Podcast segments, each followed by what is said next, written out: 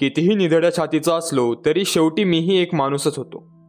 आणि म्हणूनच कधी कधी माझं मन मी केलं ते चूक की बरोबर या प्रश्नाच्या सतत माऱ्यानं भांबवून जाईल. माणूस बुद्धीच्या आणि संपत्तीच्या जोरावर जगाला सहज फसवू शकतो. पण आपल्या मनाला फसविता येणं कुणालाच शक्य नसतं. ज्याच्या त्याच्या खऱ्या व्यक्तिमत्वाचं प्रतिबिंब ज्याच्या त्याच्या मनाच्या दर्पणात स्पष्ट पडलेलं असतं. प्रत्येक माणूस आपल्या एकांत वेळी या दर्पणात स्वतःचीच विविध रूपं पाहत असतो. काही काही वेळा ही रूपं आकर्षक व अभिमान वाटण्यासारखी असतात. पण बऱ्याच वेळा ही रूपं डोळ्यांपुढे येऊ सुद्धा नयेत असं वाटतं. कोणतीही वाईट गोष्ट करण्यापूर्वी आत्माभिमानातून धैर्यातून व कुतूहलातून निर्माण झालेली खोटी उभारी प्रत्येकात असते. पण ती गोष्ट या उभारीतून एकदा होऊन गेली की मग मात्र मन उरी बाण लागलेल्या श्वापदासारखं कुणाचा तरी समर्थ आश्रय शोधण्यासाठी इतस्ततः धावू लागतं. कुणाला सुदैवानं हा आश्रय मिळतो. कुणाला जीवनभर तसंच धावत राहावं लागतं. पांडवांना जिवंत जाळण्यात मी काय मिळवलं? कुरुवंशातल्या राजकुमाराला आणि पितामह विश्वांच्या आपताला हे भूषणावं होतं का? हे आणि असे अनेक प्रश्न माझ्या मनात घोळू लागत. हे राज्य आणि ही संपत्ती आजवर कुणीतरी आपल्याबरोबर नेली आहे का? या दिग्विजयी कुरुवंशात अनेक राजे होऊन गेले. त्यांनी युद्ध केली. अश्वमेधाचे घोडे साऱ्या आर्यावर्तात पिरवले. अमाप संपत्तीच्या यथेच्छ उपभोग घेतला. पण मातीत खेळणारं लहान मूल आपल्या हातातील क्षणापूर्वी प्राणप्रिय वाटणारं खेळणं मातीत तसंच टाकून क्षणभरात दुसरीकडे निघून जातं. तसं ते आले आणि निघून गेले. कुठं निघून गेले ते? कुठून आले होते ते? काय शिल्लक राहिलं त्यांचं? केवळ स्मृती. बऱ्या वाईट उथळ सखोल स्फूर्ती देणाऱ्या आणि लाजविणाऱ्या उद्या माझ्या मागं माझ्या ही अशाच स्मृती राहतील. कशा असतील त्या? पांडवांना मीच जाळलंय हे जर कुणाला कळलं तर? छे काहीच समजत नव्हतं. माझं मन माझं मन मग उगाच विच विंचवानं नागलीच नांगी फिरवून वाकडी करून आपल्याच पाठीत त्वेषानं मारावी. तसं त्या विचारांनी स्वतःलाच दोष देऊ लागे. मन अस्थिर होऊन जाई. त्या पाच भावांचे चेहरे त्या पाच भावांचे हसरे चेहरे एकसारखे डोळ्यांपुढे फेर धरून नाचायला लागत. मन गोंधळून जाई. मन. खरोखरच माणसाला मन नसतं तर? कुणी सांगावं कदाचित तो सुखी झाला असता. पण कसं शक्य आहे ते? मनाशिवाय माणूस म्हणजे दंडाशिवाय गदा. छे मनाशिवाय जीवन तर अपूर्णच असेल तर ते असावंही. पण एवढं गुंतागुंतीचं नसावं. या आणि अशा अनेक परस्पर विरोधी विचारांनी मी गोंधळून जाईल अशा प्रत्येक वेळी एकच एक व्यक्ती मला नेहमीच आशेचा एक प्रभावी किरण दाखवित असे. आणि ती म्हणजे अश्वत्थामा. कर्णाबरोबर तो नेहमीच राजवाड्यात येत असे. त्याला आणि कर्णाला एकत्र पाहिलं की एखाद्या अफाट नदीकाठी एक सुंदर मंदिर पाहिल्यासारखं वाटत असे. कर्ण हा त्याच्या भरदार आणि घोटीव सोनेरी शरीरामुळे नदीसारखा दिसे. तर अश्वत्थामा हा त्याच्या नितळ आणि शांत चेहऱ्यामुळे मंदिरासारखा वाटे. पांडवांच्या अशा आठवणींमुळे कधी नव्हतो तो जीवन म्हणजे काय हा प्रश्न माझ्या मनात वारंवार डोकावू लागला. मी अश्वत्थामाला विचारलो गुरुपुत्रा जीवन म्हणजे काय? तो शांतपणे म्हणाला राजा जीवन म्हणजे काय हे अनेक प्रकारांनी सांगता येईल. पण तुझ्यासारख्या कुरुवंशातल्या वीराला पटेल अशा भाषेत सांगायचं म्हटलं तर जीवन म्हणजे म्यानातलं खडक. म्यानातलं खडक? ते कसं काय? मी आश्चर्यानं विचारलं होय राजा माणसाचं शरीर हे मॅनासारखंच असतं. आणि त्याचं मन हे त्या मॅनातील खडगाच्या तीक्ष्ण पात्यासारखं असतं. वा अश्वत्थामा. चांगली कल्पना आहे तुझी जीवनाबद्दलची. नाही राजा अजूनही या कल्पनेत एक अपूर्णता आहे. कोणती? आणि अशा या जीवनरूपी खडगाची आत्मा ही एक मूठ असते. आत्मा ही खडगाची मूठ? होय. आत्मा हा त्या जीवनरूपी खडगाची मूठच आहे. म्हटलं तर त्या मुठीचा त्या खडगाशी आणि मॅनाशी संबंध आहे. म्हटलं तर नाही. पण मुठच नसली तर खडक चालेल काय? मॅनाला शोभा येईल का? आत्म्याविना शरीराचं आणि मनाचंही तसंच आहे. आत्म्याशिवाय यांना शरीराला अर्थ ना मनाला. मग अश्वत्थामा शरीर नष्ट झाल्यानंतर आत्म्याचं काय होतं? तुझ्याच कल्पनेत विचारायचं तर म्यान नष्ट झाल्यानंतर मुठीचं काय होतं? माझ्या मनातून पांडवांची स्मृती काही अजूनही जात नव्हती. चुकतोस राजा. म्यानाचं नाश पावल्यानं मुठीला काय होणार? ती खऱ्या अर्थानं मॅनात कधी असते तरी काय? असली तरी ती पात्याच्या रूपानं. मनाच्या रूपानं आत्म्याचं कार्यही शरीरात तसंच चालू असतं. म्हटलं तर शरीरात आहे म्हटलं तर नाही. थोडक्यात सांगायचं म्हटलं तर आत्मा हा सर्पासारखा असतो.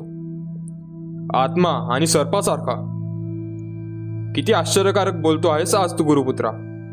आत्मा सर्पासारखा कसा असेल? होय. सर्प जसा एक कात टाकून दुसरी नवी कात धारण करतो तसा आत्माही एक शरीर टाकून दुसरं धारण करतो. अश्वत्थामा नितांत शांतपणे म्हणाला. त्याचे काळेशाळ टपोरे डोळे आत्मविश्वासानं चमकत होते. जणू तो डोळ्यांनीच सांगत होता की आश्चर्यानं बघू नकोस मी म्हणतो हे सत्य आहे. माझं कुतूहल जास्तच वाढलं. तो प्रश्नांची उत्तर देताना निश्चितपणे कुठेतरी सापडेल या विचारानं मी त्याला परत छेडला. अश्वत्थामा आत्म्याला सर्पाची उपमा देणारा तू खरोखरच बुद्धिमान आणि कल्पक आहेस. पण असा हा तू म्हणतोस तो आत्मा एक शरीर टाकून दुसरं धारण करतो म्हणजे पुनर्जन्म आहे असंच तुला म्हणायचं आहे की काय? होय राजा. मी तुला आता माझ्यासमोर पाहतो आहे हे जितकं सत्य आहे तितकंच प्राण्याला पुनर्जन्म आहे हेही सत्यच आहे. कारण माणसाच्या शरीरात असलेलं चैतन्य हे अमर आणि अमरच आहे.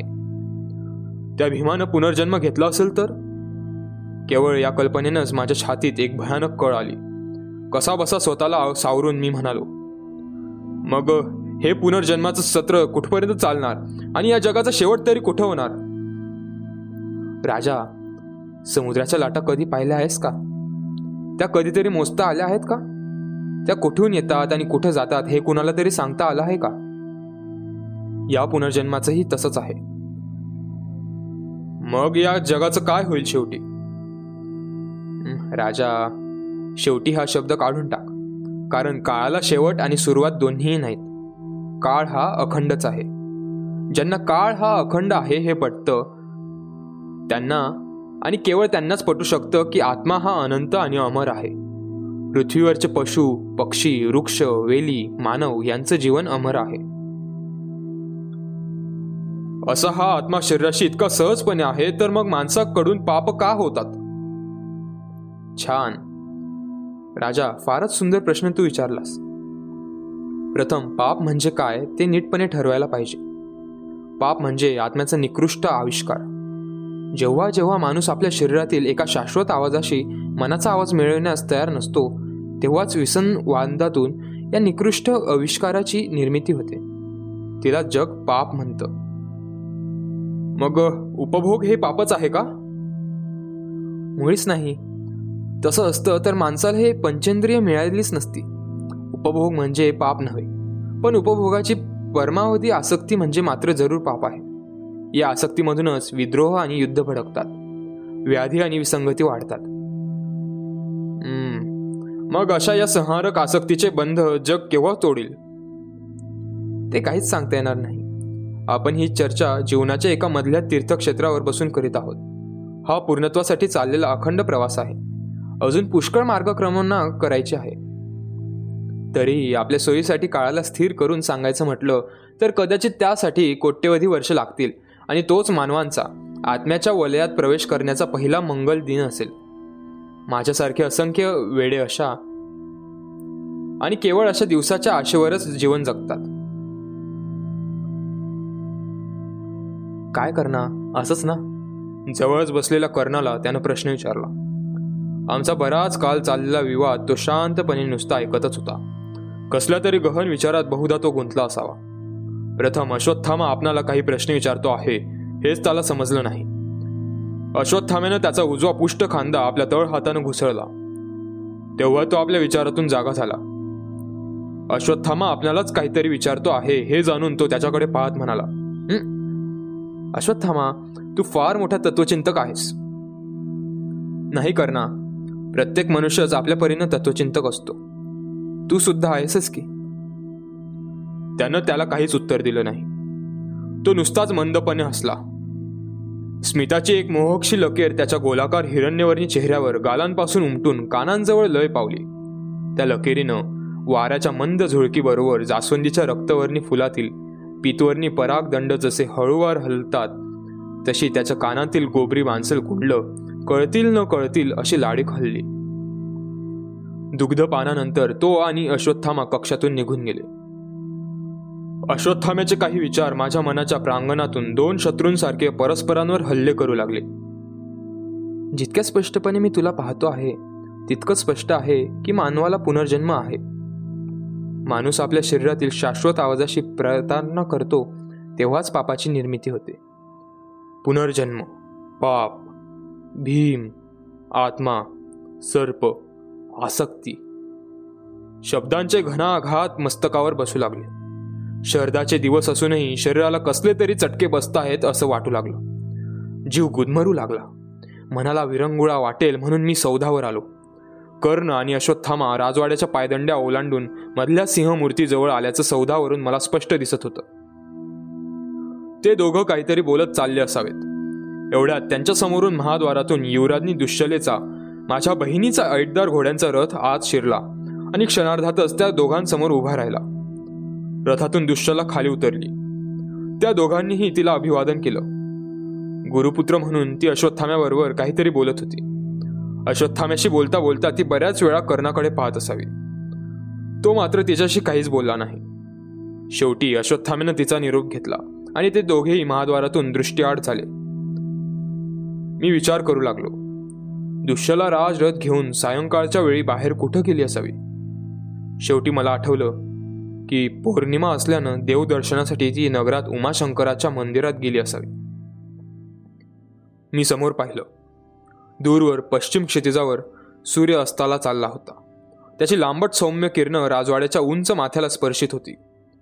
त्या तेजो गोलाकडे क्षणभर एकटक पाहिल्यानंतर मला वारंवार वाटू लागलं की याच तेजाच्या धगधगीत रसाशी मिळतं जुळतं असंच काहीतरी आपल्या आसपास नेहमी वावरत असावं. पण ते काय हे काही केलं नेहमी नक्की माझ्या लक्षात येईना. शेवटी मी तो विचारच सोडून दिला. त्या रात्री मी अश्वत्थाम्याच्या तत्वज्ञानाचा बराच विचार केला. पण मला समाधानकारक असा मार्ग सापडला नाही. त्याचं तत्वज्ञान कितीही गोंडस असलं तरी ते प्रत्यक्ष जीवनात आणता येत नव्हतं. आत्म्याचा विचार करायलाही अवसर नव्हता आणि तत्वज्ञान हे माणसानं नेहमीच केवळ ऐकायचं असतं. ते कधीच अनुकरणात आणायचं नसतं. सकाळी शय्येवरून उठताच मला याची प्रकर्षणानं जाणीव झाली. अश्वत्थाम्याच्या विचारावर अनावश्यक चिंतन करून मी स्वतःला उगाच कष्टी करून घेतलं होतं. तो म्हणतो की आसक्तीचे बंध मानवाला कधी सुटतील तोच भाग्याचा दिवस. मला हे बंद बिंद काहीच कळत नव्हतं. तो म्हणतो काळ अखंड आहे. मला त्याचा तो काळ खंडित आहे की अखंड आहे याच्याशी काहीच कर्तव्य नव्हतं. काळाच्या बाबतीत मला एकच काळ माहीत आहे. तो म्हणजे एकच वर्तमान. आणि या एकाच वर्तमानाचा वेग हातात धरून मी काळाला. इंद्राचा समर्थ सारथी मातली जसा आपला रथ वेगात पिटाळतो तसा पिटाळणार आहे.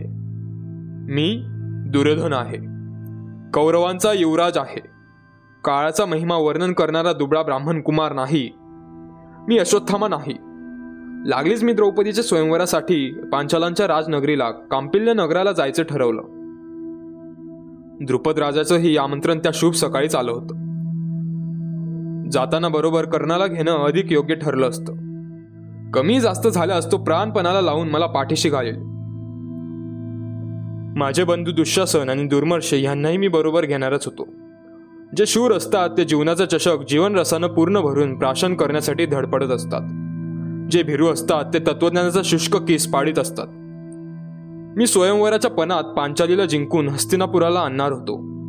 पितामह भीष्मांनी काशी राज्यातून आमच्या महामातेला महाराणी अंबिकेला जिंकून आणून स्वतःसाठी नव्हे तर आमच्या पूजनीय पितामहांना महाराज विचित्र वीर्यांना अर्पण केली. अगदी तसाच प्रसंग आल्यास अंगराज कर्णा करवी त्या पांचालांच्या सुगंधी याज्ञसेनेला जिंकून मला अर्पण करून घेणार होतो. कारण मला पूर्ण माहीत होतं की पितामह भीष्मांचा जन्म जसा केवळ कुरूंच्या कुलासाठी होता तसाच किंबहुना त्याहीपेक्षा अधिक खात्रीनं कर्णाचा जन्म दुर्योधनासाठी होता. कर्ण माझ्यासाठी काय काय करेल? असा प्रश्न मी जेव्हा जेव्हा स्वतःला विचारी तेव्हा तेव्हा तो काय करणार नाही असाच प्रतिप्रश्न मला उत्तर म्हणून मिळेल. जीवन ही एक अनिवार्य अटळ अशी तडजोड असते. मी त्याला अंगदेशाचं स्वतंत्र राज्य दिलं होतं. त्याच्या तारुण्य सुलभ कोमल भावना जपण्यासाठी त्याचं प्रेम वृषालीवर आहे. हे अचूकपणे हेरून त्याचा विवाह वृषालीशीच लावून दिला होता. त्याला या सर्वांची जाणीव होती आणि म्हणूनच माझ्यासाठी तो काहीही दिव्य करेल यावर माझा पूर्ण विश्वास होता. याज्ञसेनीच्या स्वयंवराला जाण्याचा निर्णय मी केला. पण स्वयंवरासाठी राजा द्रुपदांनी मांडलेला पण ऐकताच मात्र माझं मन विचलित झालं. याज्ञसेनी कुरूंची महाराणी व्हावी ही माझी तीव्र इच्छा असूनही त्या विचित्रपणामुळे त्या इच्छेत विघ्न येणार की काय अशी शंकेची पाळ माझ्या मनात चुकचुकली. ती शंका मी कर्णाला बोलून दाखवली. कारण द्रुपदांनी मांडलेला पण सहजपणे पूर्ण करू शकतील असे दोनच धनुर्धर आर्यवर्तात आहेत असं मला वाटत होतं. एक कर्ण आणि दुसरा अर्जुन. अर्जुन तर आता स्वर्गात एखाद्या अप्सरेच्या स्वयंवरासाठी सिद्ध झाला असेल. राहता राहिला कर्ण. हा एकच धनुर्धर होता आणि तो या दुर्योधनाचा प्राणप्रिय मित्रही होता. कुरूंच्या राजनगरीत हस्तिनापुरात होता. मी त्याला माझा सेवक प्रभंजन याच्या करवी कक्षात बोलावून घेतलं. कक्षात येताच त्यांना आश्चर्याने विचारलं. राजा आज अगदी अवेळी आठवण झाली माझी. वेळ आणि अवेळ आपणच ठरवायची असते. वेळ सर्वांनाच सोयीस्कर असते पण अवेळ सोयीस्कर करून दाखवतो तोच खरा योद्धा. त्याच्या हातात मी द्रुपदांचं निमंत्रण दिलं. आपले निळे तेजस्वी डोळे आमंत्रणाच्या भूर्ज पत्रावर त्यानं रोखले. त्याच्या वक्रावर डौलदार सोनेरी भुवया कळतील न कळतील अशा ताणल्या गेल्या. भव्य कपाळावर एक सूक्ष्म आठी पडली. क्षणभरानं आपली भरदार मान वर उचलीत तो म्हणाला स्वयंवराचं हे निमंत्रण आहे. मला वाटलं की काही राजकीय बिकट प्रश्न निघाला म्हणून मला पाचारण आलंय. कर्णा कोणताही राजकीय प्रश्न या स्वयंवरा इतका बिकट नाही. या स्वयंवरामुळे माझंच काय आम्हा सर्व कुरूंचं जीवनही बदलू शकेल. ते कसं काय? एका स्त्रीसाठी कुरूंचं जीवन बदलेल? सिंहासन डळमळेल असं मला स्वप्नातही वाटणार नाही. मग ती कितीही सुंदर असो तिचे पाठीराखे कितीही बलशाली असोत. नाही करना ही सामान्य स्त्री नाही. द्रुपद राजाला साक्षात यज्ञापासून मिळालेली ही अग्निकन्या याज्ञसेनी आहे. तिच्या सर्वांगाला भुई चंपकाच्या फुलासारखा सुगंध येतो. ती जन्मजातच सुगंधाची कुपी आहे. जशी तुझी कुंडलं जन्मजात आहेत तशी. मग असे ना. ती कुरूंचं जीवन कसं काय बदलू शकणार? ती महाराणी म्हणून. माझी पत्नी म्हणून या हस्तिनापुरात आली तर हे प्राचीन राज्य वैभवाच्या शिखरावर चढेल. माझं जीवन तर मला स्वर्गानंदाचा अनुभव देईल. याज्ञसेनी माझी व्हावी ही माझी महत्वाकांक्षा आहे. तिला तरी यापेक्षा अधिक भाग्यशाली जीवनसाथी कोण मिळणार? कुरूंची महाराज्ञी व्हावं असं कोणत्या स्त्रीला वाटणार नाही? स्वयंवराला जायला काहीच हरकत नाही. योद्ध्यानं मनात आणलेली गोष्ट कधी अर्धवट टाकूच नये. कर्णा ते काय मला पटत नाही असं वाटतं तुला. पण याज्ञसेनीच्या स्वयंवरासाठी तिच्या पित्यानं मांडलेला पण ऐकून तुझ्यासारखा धनुर्धरे होईल. असा कोणता पण आहे? ऐक पांचालांच्या कांपिल्य नगर या राजनगरीत आपल्या राजवाड्यासमोरच्या भल्या मोठ्या पटांगणात द्रुपदांनी एक भव्य मंडप उभारला आहे. त्या मंडपात मध्यभागी एक पाण्याचा दगडी तलाव बांधून घेण्यात आला आहे. त्या तलावात गंगा आणि इक्षुमती ह्या पवित्र नद्यांच्या संगमातील नितळ पाणी भरण्यात आलं आहे. तलावाच्या मध्यावर ज्याचं प्रतिबिंब दिसेल असं एक वर्तुळाकार गतिमान मत्स्यंत्र मंडपाच्या छताला टांगण्यात आलं आहे. त्या मत्स्ययंत्रातील लाकडी माशाचा एकसारखा गरगर फिरणारा डोळा. खालच्या तलावातील प्रतिबिंबाकडे पाहून सुची बाणानं अचूक टिपायचा आहे आणि तोही तिथं ठेवण्यात येणाऱ्या अवजड अशा साक्षात शिवधनुष्यानं. केवळ पाच बाणात. मग यात असाध्य काय आहे राजा? तुला काहीच असाध्य नाही?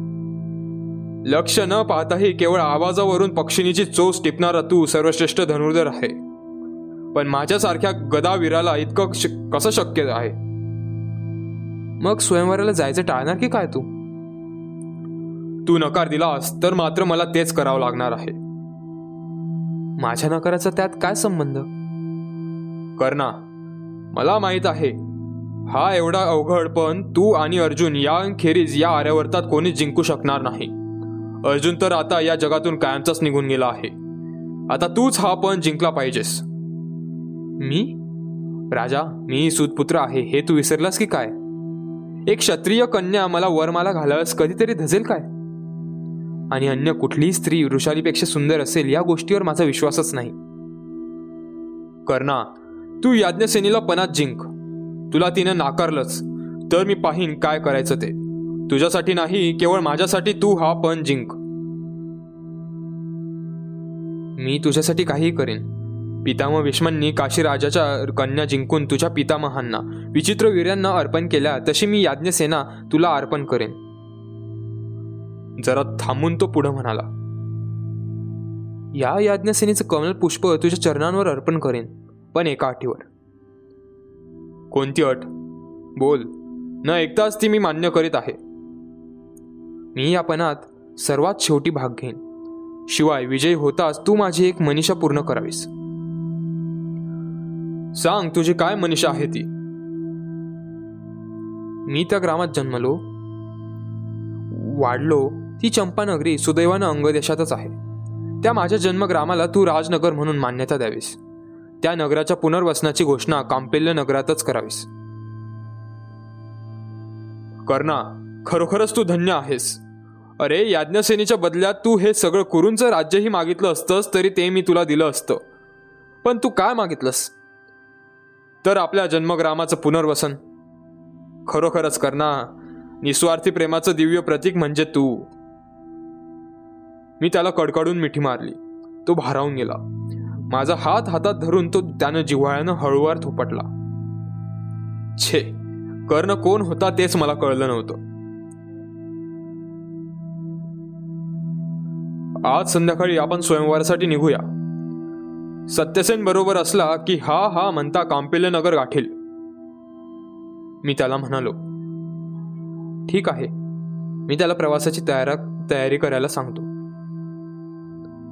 तो उठला आणि धीमी पावलं टाकीत एखाद्या वनराजासारखा कक्षातून निघून गेला.